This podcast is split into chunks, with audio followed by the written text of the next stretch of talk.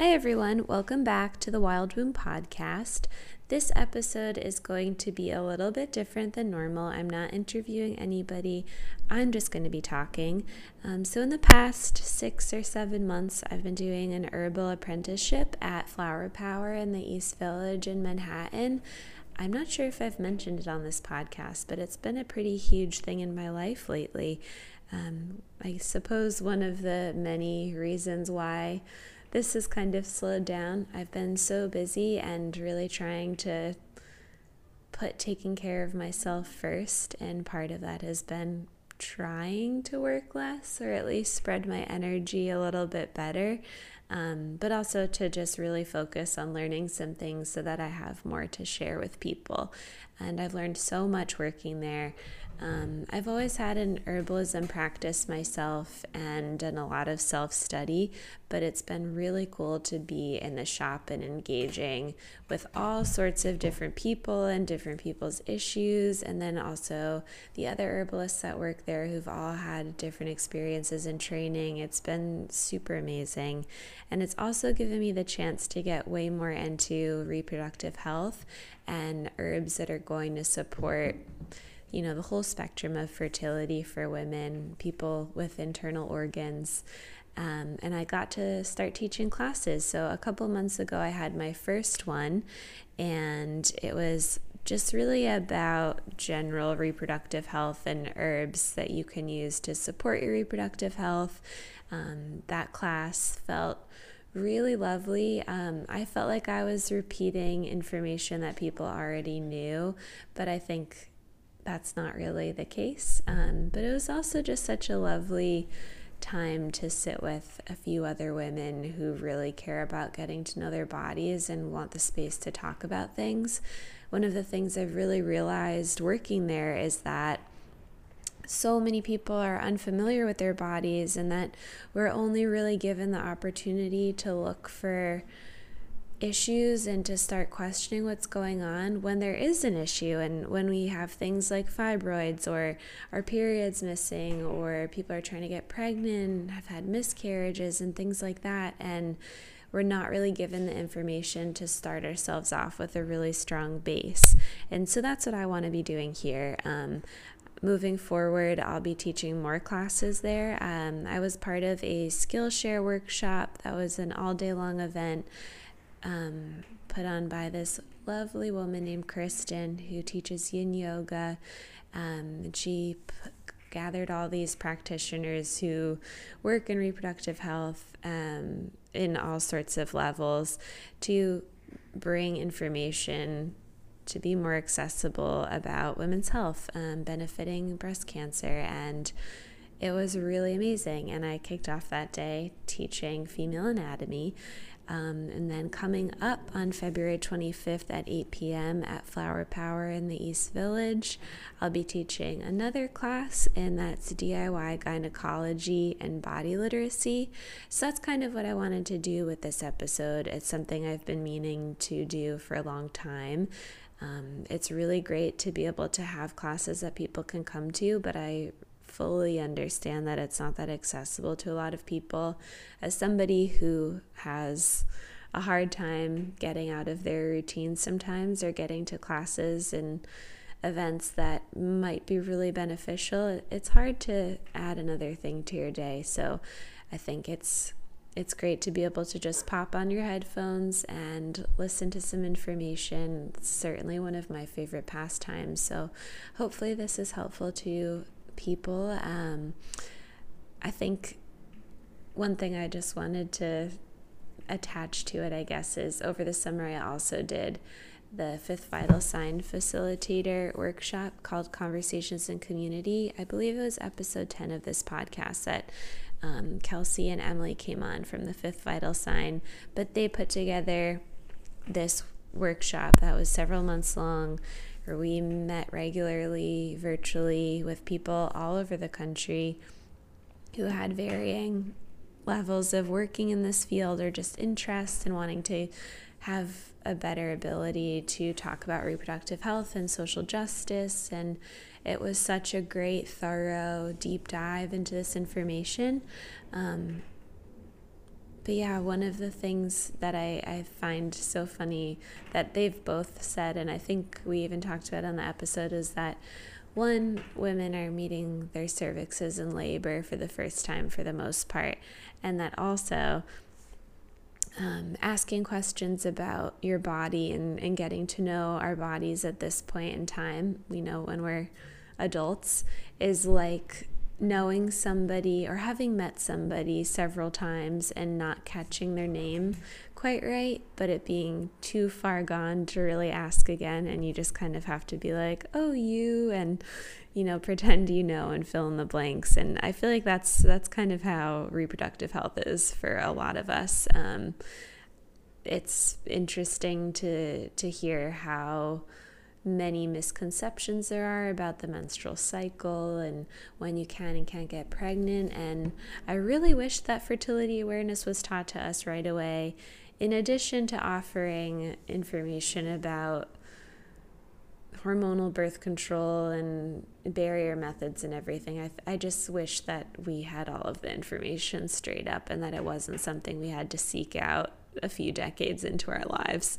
But I digress. Um, I want to start this episode and this conversation off with a bit of a breathing exercise. Um, it's really hard to understand what's going on in your body and to address some of the changes that need to happen if we're so disconnected from ourselves. Um, that's easy for me to say, much harder for me to do. I'm, to be quite honest, terribly disconnected from my body, and that's interesting as being the person I am and doing the work I do, but I find it really hard to, to live inside of my body. It's hard to be a person carrying around a container that you don't really like that much a lot of the time. And there's so many reasons for that, and I'll save that conversation for another episode. But I find it really hard to understand my needs and meet my needs and, and carry around this human house. Um, so I'm really trying to make the steps to to pay attention to what's going on and even if that's just sitting, taking pause and paying attention to where my muscles are tight, where I'm holding tension. So I want to start this off with us all collectively. Sit if you're sitting, if you're walking, just notice that your feet are on the ground, that you're actually in a body that's here in the world, that you're connected to the earth, that you're connected to your body, and breathe into it. So, if we, I don't know if this is cheesy, it feels cheesy, but it's something I want to do in my classes, and I guess this is good practice to do in a podcast. But take a breath in and breathe out.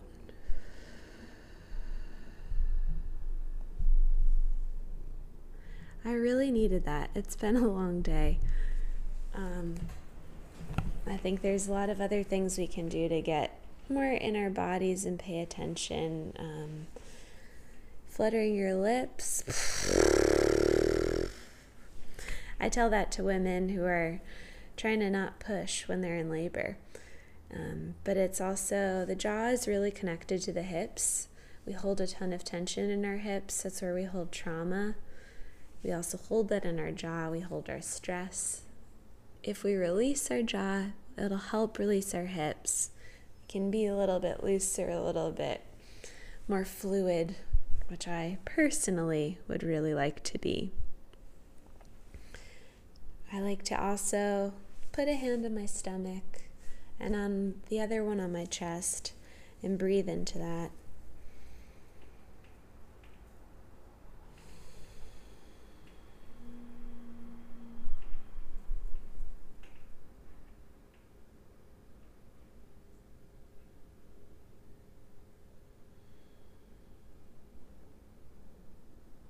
It's easy to forget how much you're holding in. In more ways than one, I suppose. It's really easy to keep being at war with our bodies. Um, I think that we all deserve better. And I think we should try to, to not be, to actively fight against being at war with ourselves. It's it's important to sit in the discomfort and to sit in our bodies and and know how to understand what's happening. Um, so yeah, hopefully you feel like you're here and, and you're ready and we'll dive in.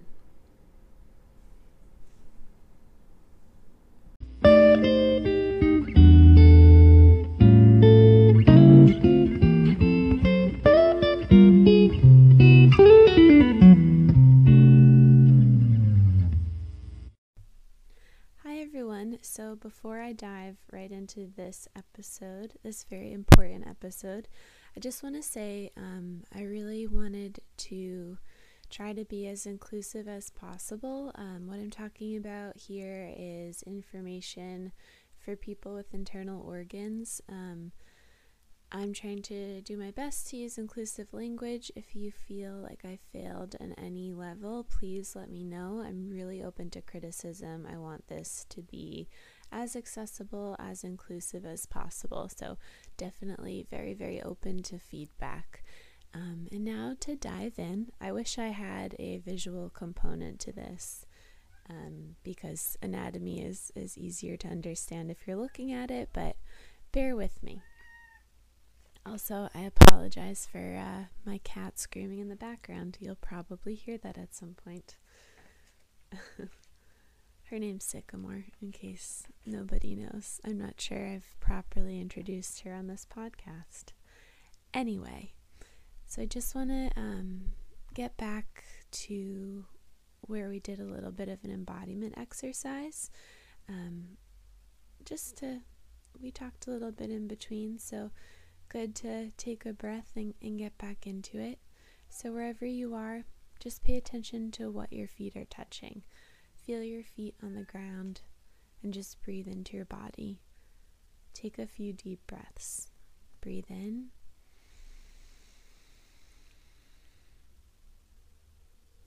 And out.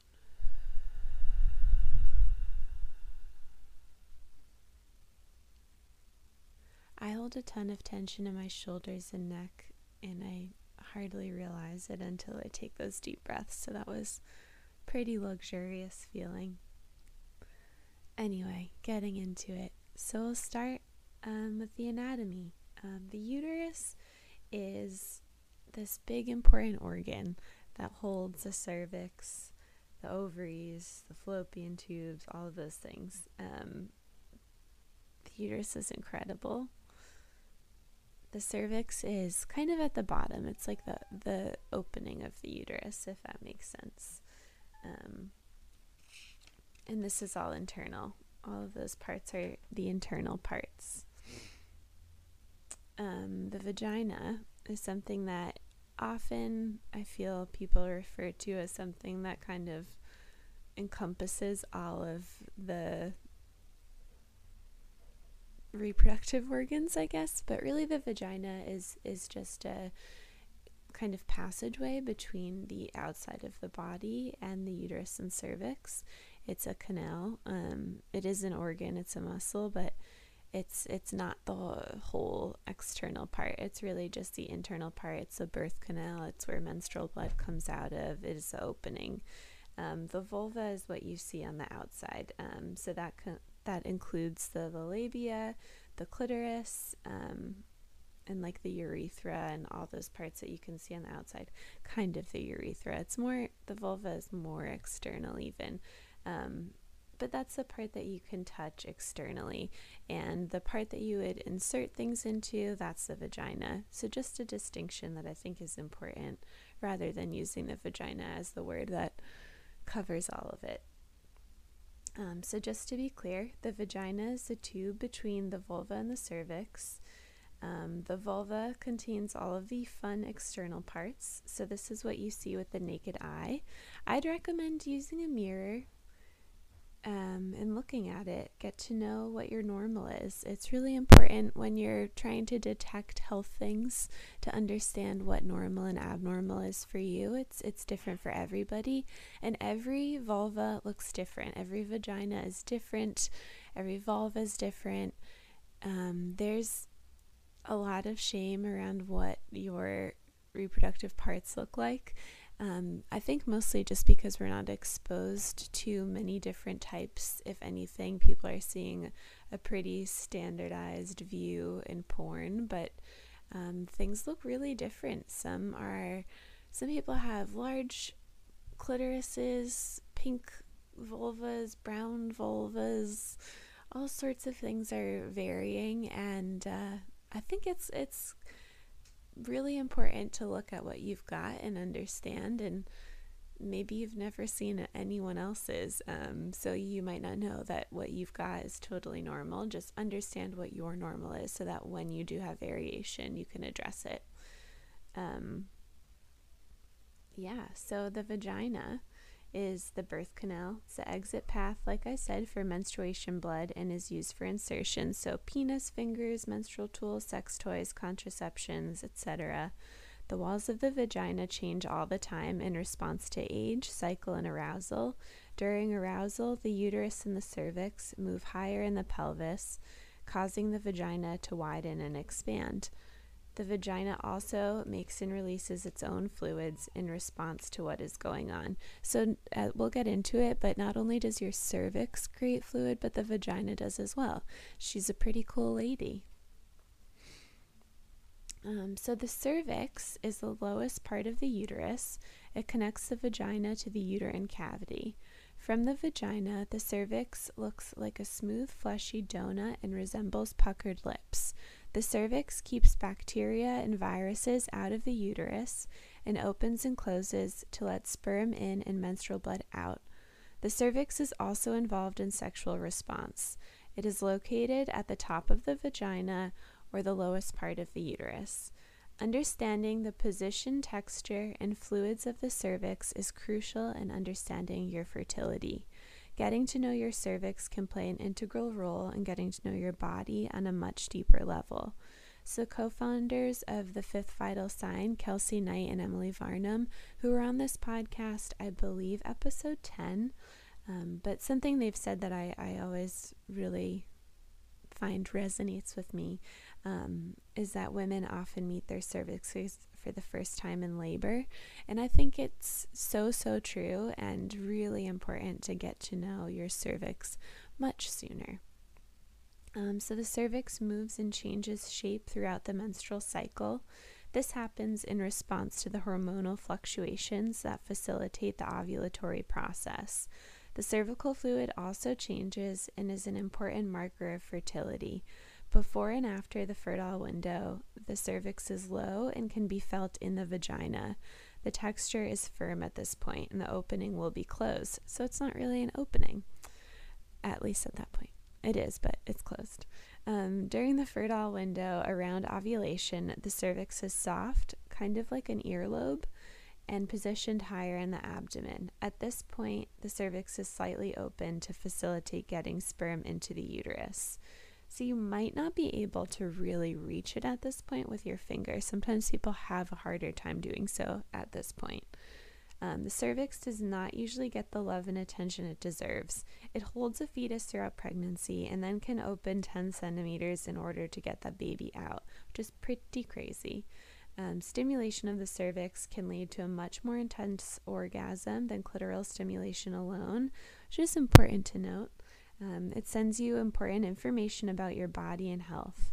So now go wash your hands so you can meet her properly. And please do wash your hands. It's a place you don't really want to get crazy germs in. So keep clean. Also, while we're on that topic, if you use sex toys, make sure you wash those too. Just in case nobody's ever told you, you should. Um, okay, so this is where we talk about how to find and feel your cervix. Um, it can be pretty. I think it's it's pretty easy if you know what you're looking for. Um, but we're not always encouraged to touch our bodies. And in case you need permission, here it is. You really are allowed to touch your body. You're allowed to explore your own body. You're allowed to put your fingers inside yourself and feel what's going on without shame. and it's totally fine. In fact, I encourage it. I think we need to meet our bodies, get comfortable with them, get really familiar with, with what's going on. Go for it. You don't need anybody to tell you that you can. Um, but also, on the flip side, if you're uncomfortable with it, I totally understand. There's a lot of reasons that we might be uncomfortable with touching our bodies, and maybe it's something you work up to. Maybe for now, you just sit and put your hand on your vulva and you breathe into it. This is something that some other people who work in reproductive health that I really admire talk about doing. Um, Emilee Saldaya and Kimberly Johnson, both respectively running podcasts. Um, the Free Birth Society podcast and Magamama, shout out. Um, but they're really intelligent women, and um, they often talk about just breathing into your hand on your vulva and how powerful that is. So, if that's all you can do today, that's fine. That's amazing. Mm, go for it. But if you feel more adventurous, um, if you've been curious and you haven't done this, but even if you have, please do it. Please check your cervix regularly. Look inside your vagina. You don't need me to tell you twice. Um, so, like I said, wash your hands, start there. A good time to try is when your cervix is likely low and easier to reach. So, this would be before or after menstruation. Um, it's easiest to take a seat on the toilet or squat or do your favorite variation of a standing lunge. Feeling relaxed is helpful. So, as I've said, we hold tons of tension in our body, a common place for women to hold tension, and I, am sure all people, but I think especially women is in this region of like reproduction. So in your hips and in your pelvic floor, I think there's a lot of tension held there. Um, so trying to release that is going to help this process quite a lot and just help your life overall. Um, it's a good idea to use some lube or coconut oil if you'd like. And then with your palm facing up towards your body, guide your longest finger carefully into your vagina. Notice what's going on in there. Are you relaxed or tense? Can you feel your muscles? Um, what does your vagina feel like? Are you dry or moist? Keep a mental note of your observations whenever you go in there. Um, this is going to be a part of tracking your fertility, but just generally pay attention to what's going on every time you do this. Make a note of it so that you can see when and where things change. Then you'll really start to be able to identify patterns in your cycle. Um, so when you're in there, feel for a round raised circle with a dimple in the middle. So it'll feel kind of like the tip of your nose, and while the vagina will feel more like the inside of your cheek. So that harder part is your cervix. Notice if it points more towards your belly or your back. That just tells you the positioning of it, can be useful information. And uh, cervical, the cervix produces cervical fluid, as I mentioned a little bit earlier. Um, so, this is all part of the discharge. The quality and quantity changes throughout your cycle in response to hormonal fluctuations of estrogen and progesterone. Um, so, there's kind of like four classifications of cervical fluid depending on where you are in your cycle.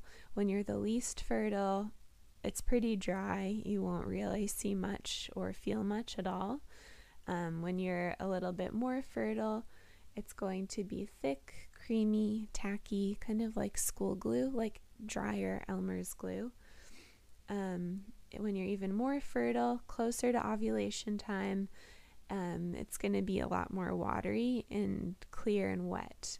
When you're the most fertile, so when you 100% can get pregnant, um, and you're ovulating, it's going to be more clear, egg white like, really gooey. This aids in sperm travel. Um, so, a good way to tell if you're at this stage is if you put your pointer finger on the finger that you caught the fluid on and try to stretch them apart. And if you can, it's that's uh, really indicates that you're at that stage, that egg white, gooey, stretchy cervical fluid, fertile, fertile, fertile use protection if you're not trying to have babies. And if you are, have all the sex that you can, unprotected and free, and hopefully you get pregnant. Um, so, the best ways to check your cervical fluid are wiping after you use the bathroom and paying attention to it. Did wiping feel dry or did it slide easily? Look at the toilet paper. You'll see fluid if it's present. Also, look at your underwear if you wear it. Check the fluid when you're checking your cervix. Touch the fluid with your fingers, feel the consistencies. It's slippery, dry, tacky, gooey. It's also a good idea to smell it. Um, yeast infections and bacterial vaginitis are really common. Um, changes in smell can indicate changes in pH and possible infections and things like that. So it's a good idea to understand what your normal smell is. I don't know if that feels weird to people, but it shouldn't uh, your your vagina and everything has a smell, so know what it is. It's not weird. Um, and make note of what you find daily. This is going to really help you understand where you are in your cycle so that you can track your fertility and understand your health a lot better. So, now getting into the menstrual cycle. Um, the menstrual cycle is broken into two phases a lot of information is based off of a 28 day cycle, which I suppose is ideal, but is not the normal for everybody. So I'm not going to talk about specific days exactly because this really just depends on, on you and, and what your normal is. Remember that for everything, we all have our own baseline. It's okay. Um, you'll know if something's wrong with your menstrual cycle. If you're having really crazy long cycles or if it's really irregular, that's something to look into. But being plus or minus a few days off 28 is not a big deal. So, to start, um, day one would be the start of the cycle, which is a, a new cycle when you're menstruating.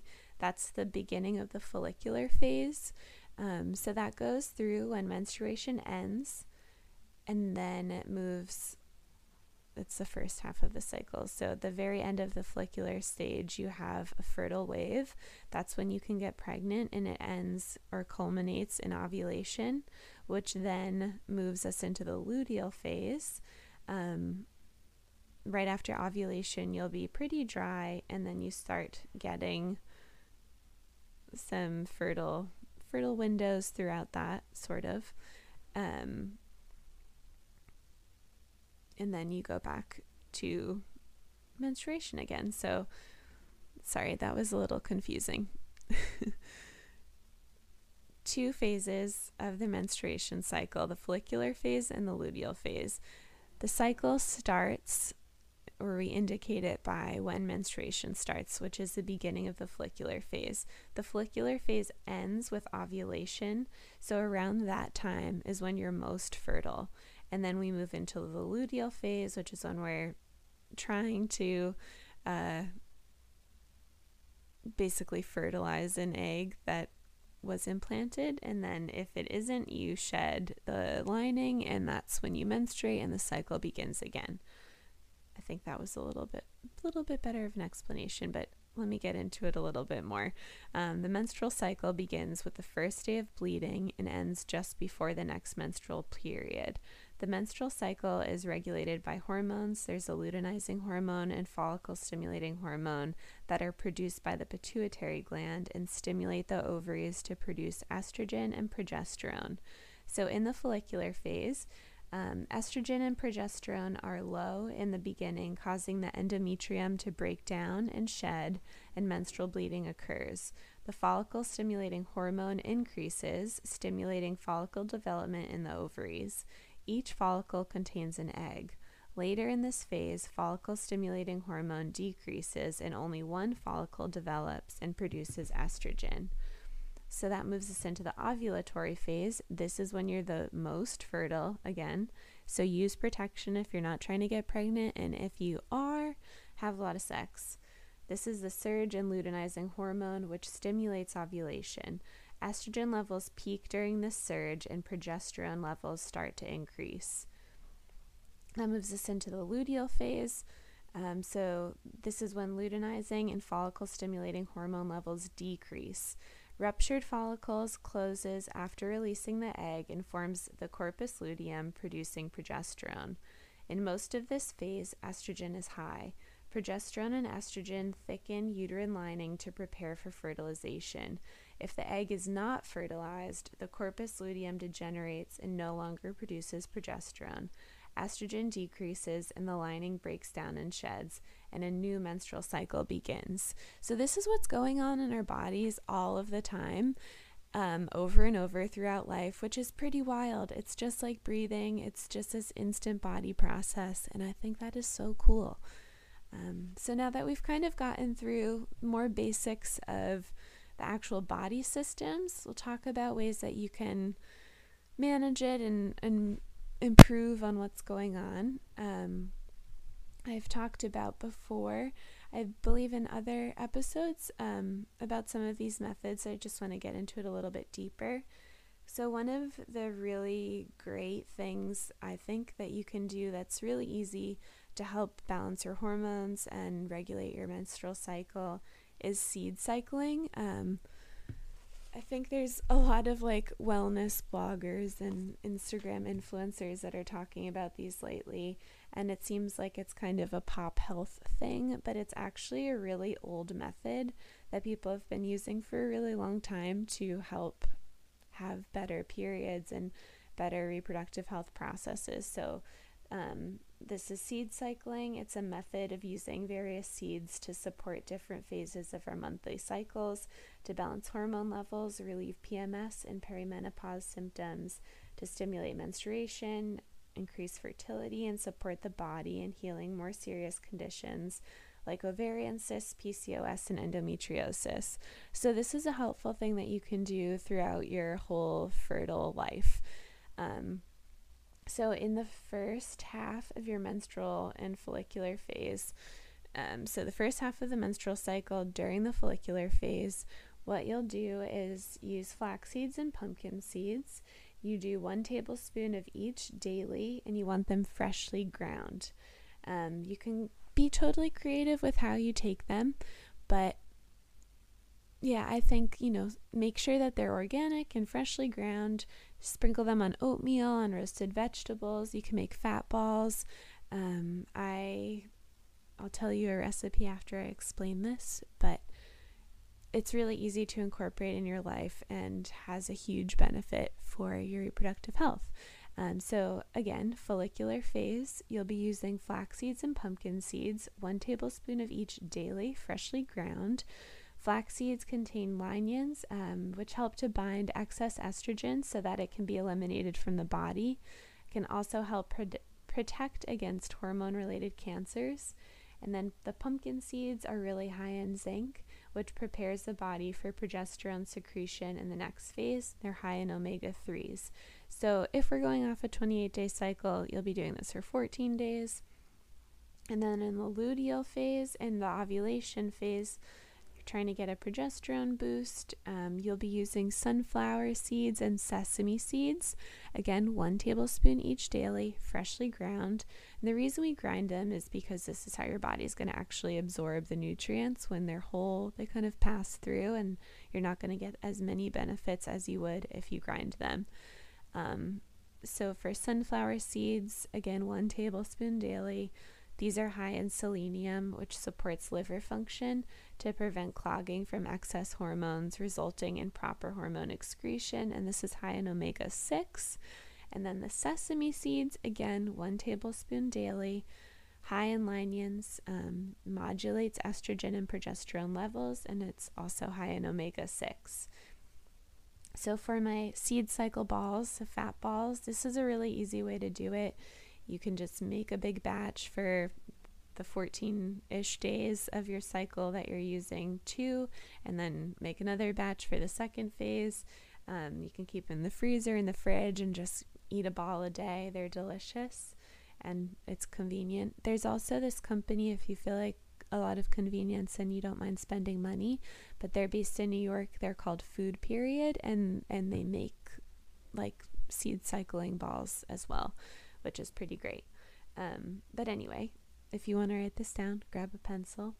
It's half a cup of nut butter of your choice, two tablespoons of chia seeds, two tablespoons of honey or maple syrup if you're vegan, um, and a quarter cup of non dairy milk. you want to add the freshly ground seeds per cycle phase. So let's say we're in the follicular phase, you'll use flax seeds and pumpkin seeds. So one tablespoon of each times the amount of days that you're doing this. Um, so let's say you can even it out to a cup of each. So during the follicular phase, you'll use one cup of raw flax seeds ground fresh, one cup of raw pumpkin seeds ground fresh. And if you're in your luteal phase, you'll do one cup of raw sunflower seeds ground fresh and one cup of sesame seeds ground fresh. You can put this in a blender, food processor, get it into a paste, roll them into balls, and store them. That's all you have to do. Super easy. Um, one of the really big and important things I want to talk about is self care.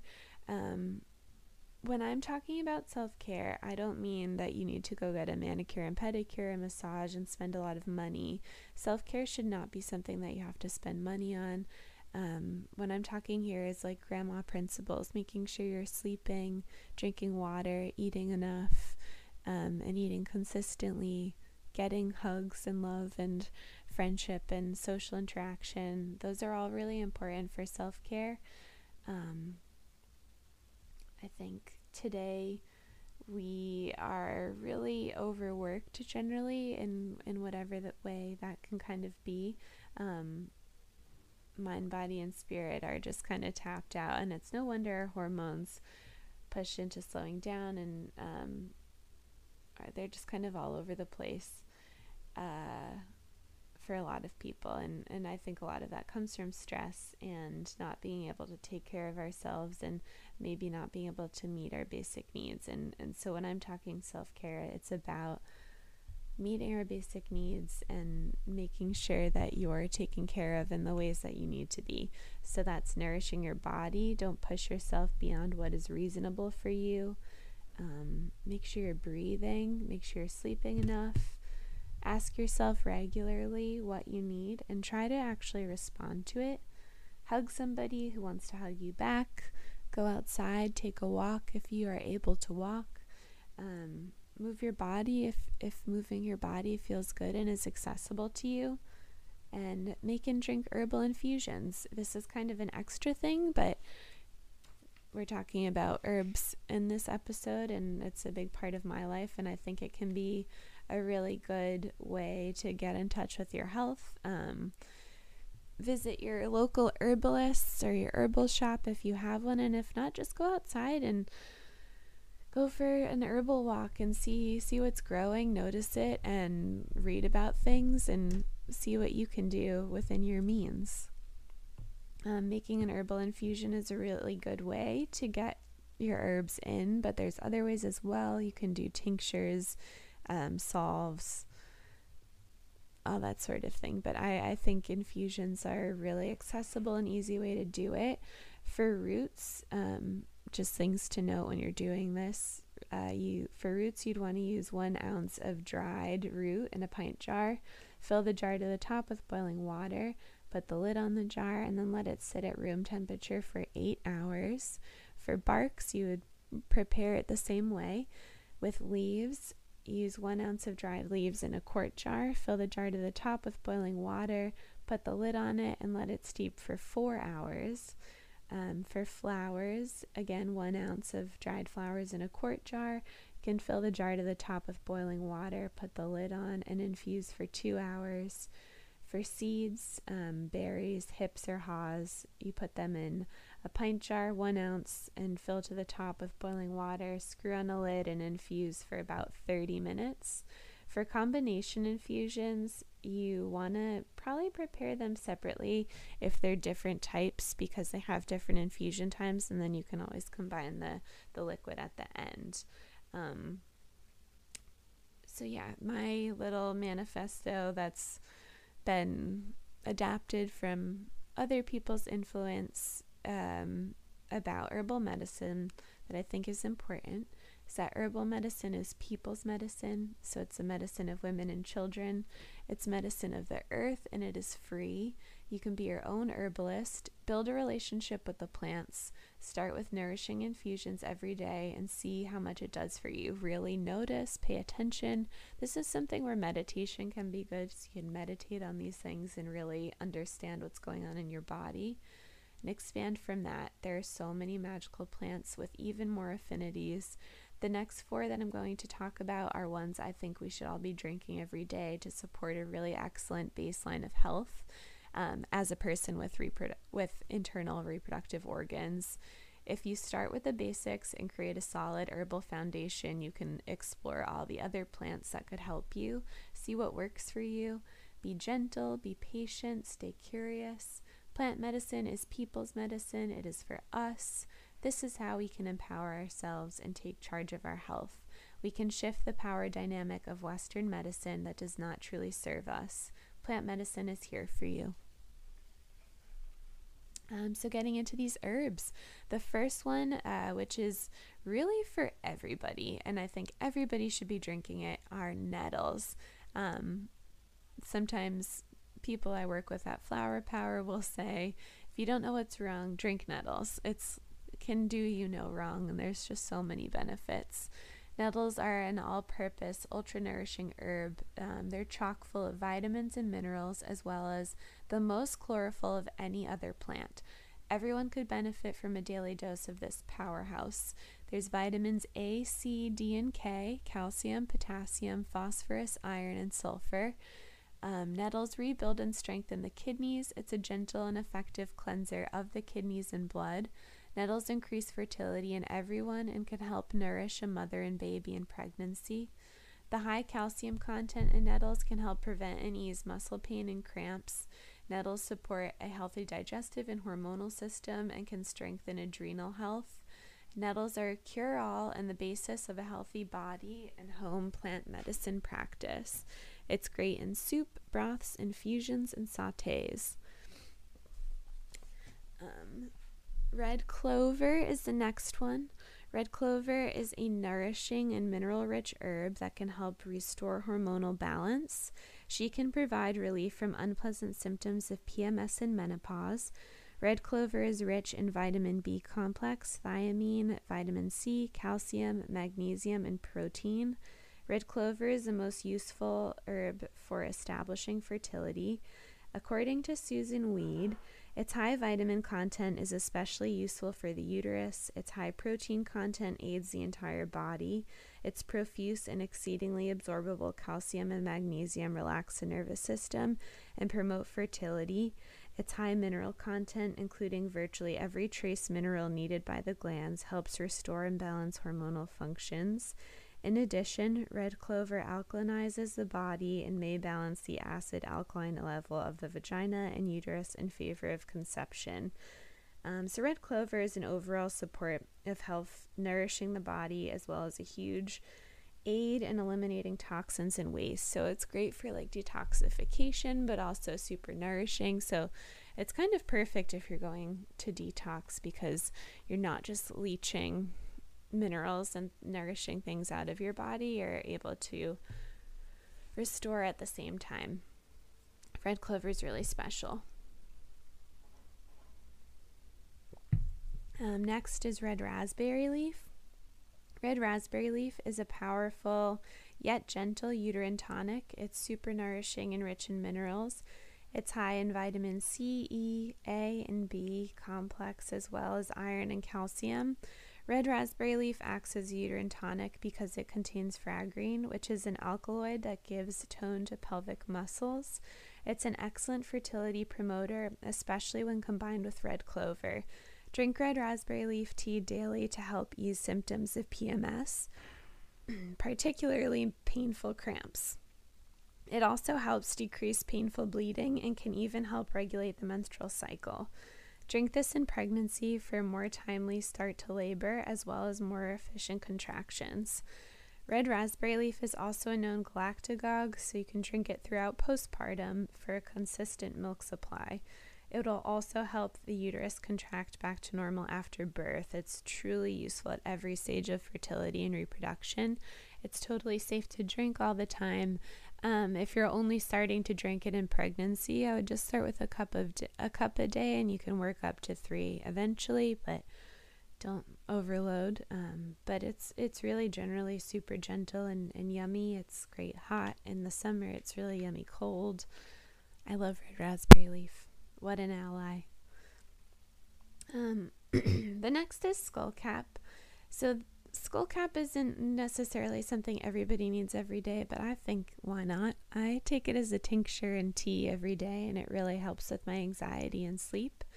Um, it's my favorite gentle and nourishing nervine. This plant nourishes and soothes the central nervous system and helps level out your baseline to keep anxiety and tension at bay. It can aid in fighting insomnia and panic. Drinking skullcap regularly will help prevent mood swings throughout the menstrual cycle and can help soothe heightened anxiety in pregnancy and postpartum. Um, according to Brittany Nickerson of Thyme Herbal, who's one of my favorite herbalists to follow in Western Massachusetts, um, skullcap is an excellent tonic for the nervous system. It provides relief for almost any physical or emotional symptom of nervousness, including irritability, fear, overstimulation, insomnia, and an overactive mind. Skullcap is an excellent herb for those times of the month during your cycle when emotions are heightened and there may be tension, anger, or frustration simmering under the surface. Um, Skullcap is always my go to when people ask for herbs for anxiety. It's super gentle. It's not going to put you to sleep necessarily, but it will help if, if you're struggling. But you can drink it throughout the day and it's not going to knock you out. Um, it's great for people who have a nervous stomach, people who hold tension in their body that cause physical symptoms of anxiety. It's just lovely. Again, I use it as a tincture and a tea, and I just guzzle the stuff, especially lately. And the last, um, so we're moving on to five now. This is a bonus herb, but it's really special and important to talk about. This is chaste tree berry, which is also known as Vitex. Um, it's a supreme hormonal tonic. Uh, this is one of the few plants that's actually supported and studied by clinical medicine, like Western clinical medicine. Um, it is proven to regulate hormones and is the only plant known to decrease the size of fibroids.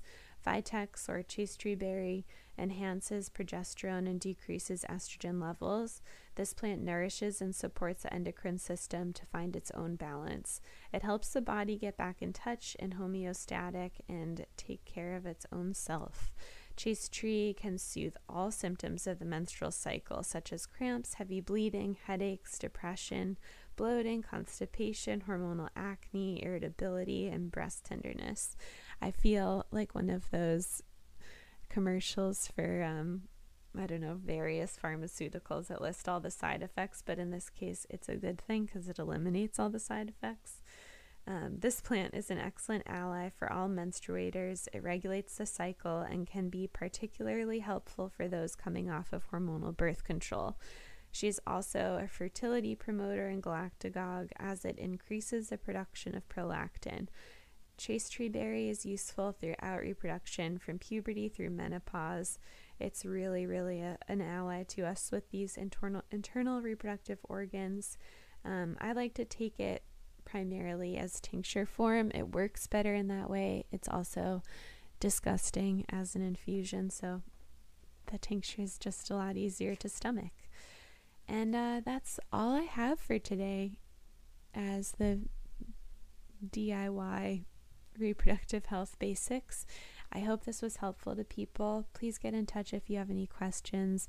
I obviously love to talk about this stuff and I'm happy to further explain anything. Um, if you feel I left information out or wasn't as inclusive as I could have been, please let me know and I will do my best to do better. Enjoy your herbs.